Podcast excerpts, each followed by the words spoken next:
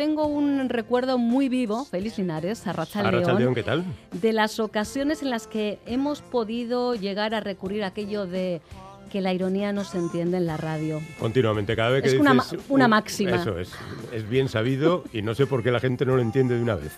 Pero bueno, hay gente que no se ha enterado todavía. Todavía no. Pero me temo que no solo no se entiende en la radio, sino que no se entiende en otros muchos órdenes de la vida y desgraciadamente en circunstancias mucho más comprometidas que las que nos lleva a la radio. Y a ello vamos. Hoy tenemos sobre la mesa un ensayo titulado Nadie se va a reír, la increíble historia de un juicio a la ironía, editado por eh, Debate. Su autor es el escritor y columnista Juan Soto Ibars, quien dedica buena parte de su trabajo articulístico y ensayístico a la defensa de la libertad de expresión. Bueno, en sus páginas nos vamos a reencontrar con Anónimo García, un hombre que convirtió el engaño a los medios de comunicación en una forma de expresión artística junto a sus compañeros del colectivo Homo Belamine. Quizá no les suene su nombre, pero sí la acción que ellos definen como su obra de consagración y uno de los mayores atentados jurídicos contra la libertad de expresión en España. Se atrevieron a parodiar el tratamiento sensacionalista que muchos medios de comunicación dieron al caso de la manada, anunciaron un tour por los escenarios donde se había producido la agresión, un tour que nunca existió, pero que les ha costado caro. Juan, ¿qué tal? La Raza León, bienvenido. La Raza León, muy, bien, muy contento de estar otra vez por aquí. Oye, quizá, eh, Félix, como carta mm. de presentación, mm, podemos eh, tratar de que nuestra audiencia sepa o entienda ¿Quiénes son, eh, quiénes mm. están detrás de este colectivo Homo Belamine? Porque quizás esto nos ayuda ¿no? a crear el contexto. Sí, sí, es fundamental. Es fundamental intentar entender sí, tal porque es un tema delicado. Sí, es posible que yo haya conseguido entenderlo a estas alturas, ya por fin. Bueno, les has metido en tu casa, literalmente. Sí, en casa de mi suegra, que es peor. eh, Homo Belamine, sobre todo Anónimo García, que es el cabecilla de este, esta vanguardia artística que se llama Homo Belamine. Homo Belamine significa el mono vestido Sería como la siguiente evolución del Homo sapiens. Primero piensa y luego solo se preocupa por qué se lleva puesto. Y mm, ellos son como una especie de grupo bohemio del siglo XX, de las vanguardias, de, de, los años 20, de hace 100 años, que se han extraviado en el siglo XXI y pretenden hacer reaccionar al siglo XXI con las herramientas que utilizaban en el XX aquellos bohemios eh, anacrónicos y, extintos de, de, aquellas vanguardias. Eso es básicamente Homo Belamine y Anónimo García. Y el precio que han pagado es el precio de vivir en el siglo en que vivimos, precisamente. Lo que ocurre es que sus primeras acciones pues van de poner una pancarta aquí, una mm. bandera allá, cosas más o menos admitidas socialmente. Bueno, alguna hostia se lleva. Bueno, ¿eh? sí, claro, claro, hombre, eso es inevitable. Mm. Pero digamos que no acabas en los tribunales. Mm. Cuando abordamos asuntos considerados socialmente más serios, la cosa se complica. Y da igual que digas yo no quería que nosotros nos dedicamos a esto porque tú pones una eh, relación muy clara con otras gentes, por algunos raperos condenados, etcétera, etcétera, porque pues por diferentes circunstancias la consideración social es diferente y entonces cae sobre ellos el peso de la justicia. Y no solo el peso de la justicia, que hasta cierto punto ese peso lo comparten con otras personas, sino que cae sobre ellos el peso porque a diferencia de los raperos, de los titiriteros, de César Strawberry, el de con dos, o el jueves cuando molestó a, la monarquía con una portada, etcétera, etcétera. La diferencia es que Homo Belamine tocó un tema tan sumamente sensible que al ser condenados ni siquiera tuvieron ese apoyo o se convirtieron en mártires de nada. Nadie, nadie absolutamente, nadie, y nadie siempre tiene dos o tres excepciones de un columnista por aquí, otro por allá.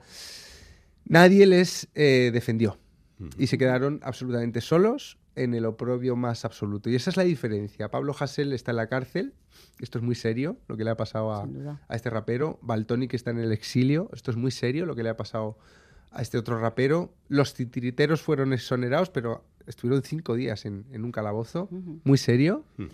El jueves pagó una gran indemnización eh, y una multa ¿no? por, por, aquella portada, muy serio de nuevo. La diferencia es que Homo Belamine no recibió ni siquiera el aplauso o la complicidad de nadie, de nadie. Y, bueno, salvo la tuya. Bueno, tú fuiste de los pocos, ellos además así te lo reconocen en, la propia web, sobre todo, además, eh, que les dio su apoyo público, porque sí que dicen que, bueno, a modo privado, alguna que otra mm. llamada pudieron recibir, pero el apoyo eh, público eh, les sobraban dedos de, de una mano. ¿Cuándo decides que nadie se va a reír tiene que ser una realidad, Juan?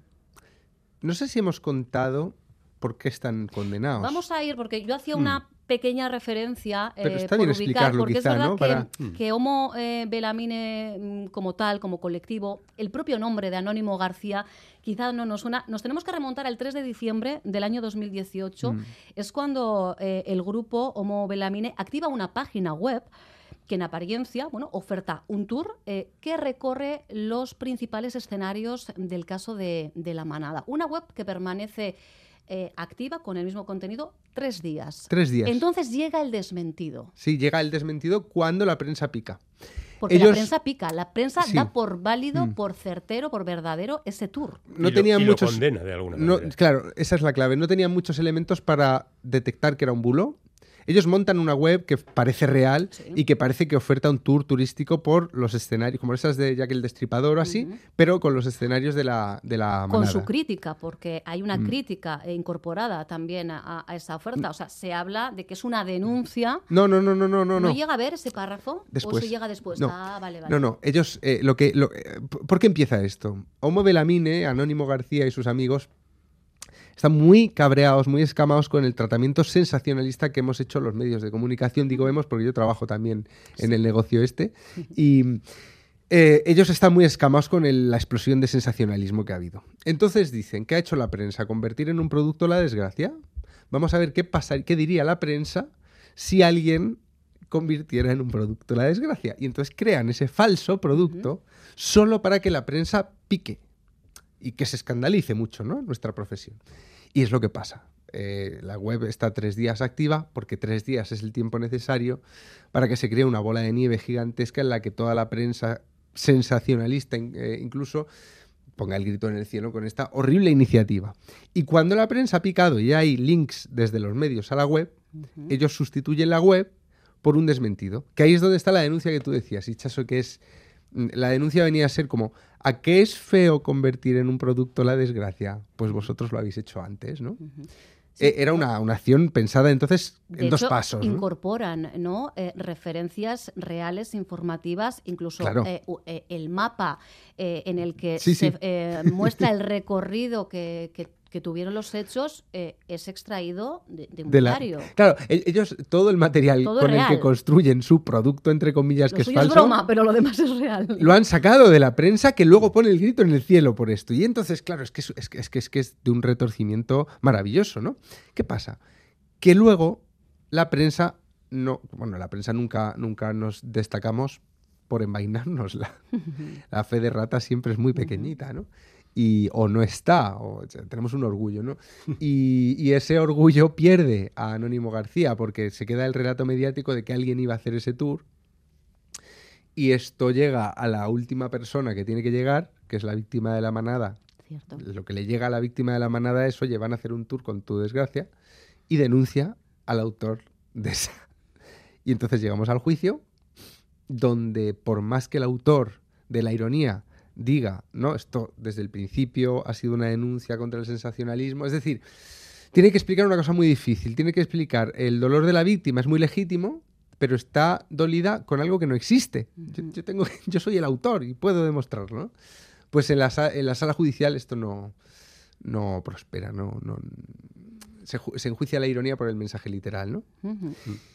Y así es como se produce una condena absolutamente delirante. Son 18 meses de cárcel. Más 15.000 euros de multa, más, 12.000 de costas, más seguir con el proceso que son 5.000 para el Constitucional. Ahora mismo está en Constitucional, ¿verdad? Sí, el Constitucional lo ha admitido a trámite y parece que es importante porque lo ha, aceptado la sala entera. O sea, no, no, va a ser un... Perdón, no va a ser una sala, sino que va a ser el, el plenario. El Constitucional considera, cuando ha admitido esto de esa manera a trámite, que tiene que pronunciarse, porque claro, ellos hacen una parodia sobre el tratamiento mediático. La víctima en ningún momento aparece en la web. Ellos tienen mucho cuidado, ellos son de hecho muy feministas, los de Homo Belamine, ¿no? Y, y la, la, línea roja es no hacer daño a esta persona. Pero claro, como a esta persona le llega el relato mediático. Bueno, le llega además a través de una abogada que no fue su, la abogada eh, que tuvo durante el proceso. Esa es otra, sí, sí, pero aunque fuera, su, su, abogado murió hace poco, el que condenó a los miembros de la manada, se llamaba Carlos Bacaicoa y, acaba de morirse hace seis meses, siete meses. Yo pude hablar con él para, para escribir el libro. Después de la condena del Supremo a los miembros de la manada, otra abogada que se llama Teresa Hermida, y que ahora va por las televisiones diciendo que es la abogada le, le pueden poner rostro seguramente porque efectivamente en programas muy determinados pues eh, y muy vistos es una tertulista que le llamamos por aquí. Sí que, aparece como abogada de la víctima. Pues hay que destacar que es abogada de la víctima después de la condena a los violadores. exacto. para todos estos en este casos tipo de procesos. en este bueno este caso es muy loco porque denuncian a un artista no también Teresa Hermida está llevando adelante casos que sí que merecen, por ejemplo, la gente que, que, compartió la identidad de, la, de la chica, la gente que compartió fotos, fragmentos de, del vídeo que grabaron en, el portal, o sea, gente que sí que... Sí, sí, pero esto es un fake, un desmentido que no se, no se tiene en Esto es una denuncia a los medios que molesta a la víctima de la manada por lo que están contando los medios que es. Es que ni la fiscalía veía el delito. La fiscalía dijo que había que exonerar. Bueno, de cualquier forma, el juicio a la ironía se produce, se le condena a Anónimo García como autor Anónimo de algo García, que no por cierto, se le condena pues porque pues él tenía, él ponía nombre en este caso a, ah, la, compra, ¿no? De, la URL, el dominio. Y ahí es cuando yo decido escribir el libro. ¿Por qué? Porque eh, le digo a muchos compañeros periodistas, oye, mirad lo que está pasando. Esto es una salvajada. Nadie está conociendo la verdad sobre esto. Se está se ha quedado a medio contar, ¿no? No, no, no, no se está eh, explicitando. Y me encuentro con una cobardía muy heavy en, nuestra profesión de... bueno, pero... No te metas ahí, ¿no? Sí, sí, Y ahí me doy cuenta de que es muy fácil defender, por ejemplo, a Pablo Hassel. Porque con Pablo Hassel puedes construir una figura de víctima, de mártir, que a ti no te violenta respecto a tus creencias políticas. Pero con Homo Belamine pasa distinto, porque claro, de rebote le han hecho daño a la víctima de la manada. Esto complica muchísimo las cosas. Mm, ya no es el héroe o, la, o el mártir totalmente limpio, inmaculado, que nos gusta para poner una pancarta. Y eso es lo que mantiene alejada a, la, a los defensores de la libertad de expresión TM, o sea, marca registrada, que tenemos por aquí por España, eh, alejados de este caso. Y ahí es cuando yo decido hacer el, el libro, porque ¿Y por qué un libro en vez de otra cosa?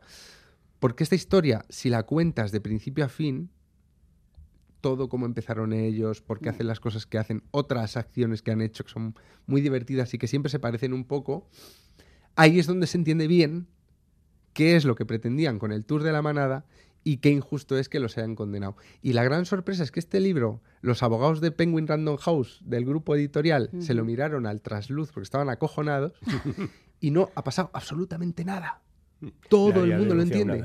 Nada, nada, pero ni siquiera ha habido el típico tweet, nada. Pero incluso tú tuviste una experiencia en Pamplona que fuiste a dar una charla y al final sacaste el tema y el público allí congregado entendió perfectamente el asunto, ¿no? Ahí, ese, fue el día que lo decidí escribir, ¿Ah, sí? concretamente, sí. yo, tengo antes que este un libro sobre el tabú, que estuve hablando con Félix, aquí, en pompas de papel. Y es un libro sobre el tabú, un ensayo sobre el tabú, un poco sesudo y tal. Y me invitaron a Pamplona a explicar este libro allí ante el público. Y Pamplona, dije, bueno, estoy en Pamplona, ¿qué tema más tabú habrá que la manada? Pamplona. Y conté el caso, conté el caso de, yo ya lo conocía, conté el caso de Homo Belamine de principio a fin. De principio, desde que ellos empiezan en el 15M a hacer unos actos de subversión artística y tal, hasta la condena y todo lo demás. Y para mi sorpresa, el público en Pamplona, yo iba con un poco de miedo, digo, hostia, voy a tocar, voy a meter el dedo en la llaga. Lo entendió perfectamente, cuando se contaba por orden. Lo que no sabía el público es que en el público estaba Homo, estaba eh, Anónimo García. Estaba Anónimo García. Yo estaba poniendo fotos suyas en una pantalla. ¿Y nadie le reconoció? Y él estaba en el público con las mascarillas. Era el ah, momento de las vale, vale, claro, claro. Cuando Anónimo, al que yo conocía muy superficialmente, vio que contando su historia la gente asentía y aplaudía, la conmoción, él se conmovió muchísimo. Lo ha pasado realmente mal. Claro, él desde la condena hasta ese día había estado en el ostracismo más total. Ha perdido el trabajo. Perdió el trabajo en Greenpeace, donde trabajaba en campañas por la libertad de expresión. dicho sea de paso. La paradoja. Perdió to- to- todos los contactos que él había conseguido en su activismo de Homo Belamine, le dieron la espalda, Sí, el nadie propio quería grupo ha sido objeto de cultura de cancelación en, en diferentes eventos. festivales, Ujú. y sí, sí, to- todo era una ruina. Y ese día él vio que contar la historia en orden, dándole una... un- Ese contexto que decíamos al Sí, sí, sí, sí, nudo, desenlace, tal. Mm. Todo el mundo lo entendía y todo el mundo lo entendía, ojo, en Pamplona, ¿eh? que no Sí, estamos sí, hablando sí, de sí, no, no- Alicante no, es o cualquier plaza, ¿no? para hablar de esto, desde luego que no. Bueno, mm, salimos de la. de- después de la charla, pues la tí- típico se acerca un grupito pequeño de la gente más que le ha gustado más, te vas de cañas con ellos, y vamos caminando por Pamplona hacia la plaza del Castillo, donde empieza, por cierto, la historia de la manada, y vamos a- caminando hacia allá, y, y- y Anónimo venía como detrás de nosotros, y entonces en un momento dado les dije, pues sabéis, os ha gustado, ¿no? Esto que he contado, pues aquí tenéis al prota, y se quedaron de plástico, empezaron a darle abrazos, Anónimo llorando como un loco. Llevaba mucho tiempo sin recibir abrazos este hombre. Y, y ahí fue cuando le dije, tío, si esto que ha pasado aquí en Pamplona lo cuento en un libro, todo el mundo lo va a entender. Y por eso lo escribí. El efecto bola de nieve, ¿no? A ver si... Sí, sí, y está pasando tal cual. No, de, de- mucha gente conoce, le suena esto de que alguien hizo un tour por Pamplona. Esa, historia quedó. Sí, queda en la esa retina de algún pero, pero cabrón. muy desdibujado también, Y, ¿no? y con el bulo de la. Sí, con que alguien hizo esa Sí, guarrada, sí, tal, sí, qué bien sí. que lo hayan ¿A quién se le denunciado, sí, tal, tal. Sí, sí. Pues cuando se cuenta desde abajo, la gente lo entiende perfectamente. Y eso es lo que estamos intentando. A ver si lo lee algún juez del Tú- Constitucional. ¿Tú crees Un magistrado. que tenéis confianza de que el libro favorezca la sentencia final? Mm, mira, yo lo que sé es que si la prensa hubiéramos hecho bien nuestro trabajo y después de tragarnos el bulo, que estaba hecho de manera que era difícil no tragárselo, ¿eh? Sí, sí, porque bueno, hoy no te vas a creer que un tío hace un... Te lo puedes creer. Pero cuando hay el desmentido, tú ya puedes acceder al resto de cosas que ha hecho este grupo. Si la prensa lo hubiéramos contado bien, primero de todo, a la víctima de la manada le podía haber llegado otra historia. Y ella, yo no la, no la conocemos, ¿no? Pero ella, teniendo más información, hubiera a lo mejor podido situarlo de otra manera. Le haga gracia, más menos gracia, pero efectivamente... Claro, pero no hubiera sido el mismo golpe, No. posiblemente. No. Quizás sí, ¿eh? Y es, lo, y es, es respetable.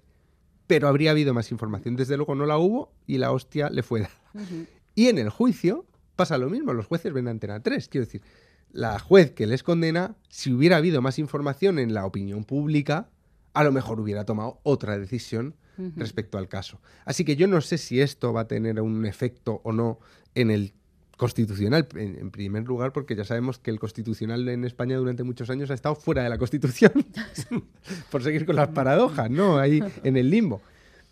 Pero creo que lo primero que hay que hacer para conseguir justicia, en, en cualquier caso, es contar las historias. Y ahí está contada. Mira, nos dicen, buenas tardes, he llegado tarde a la charla. ¿De qué libro habláis? No os preocupéis, que siempre recapitulamos. Estamos hablando de Nadie se va a reír, la increíble historia de un juicio a la ironía, publicado por Debate.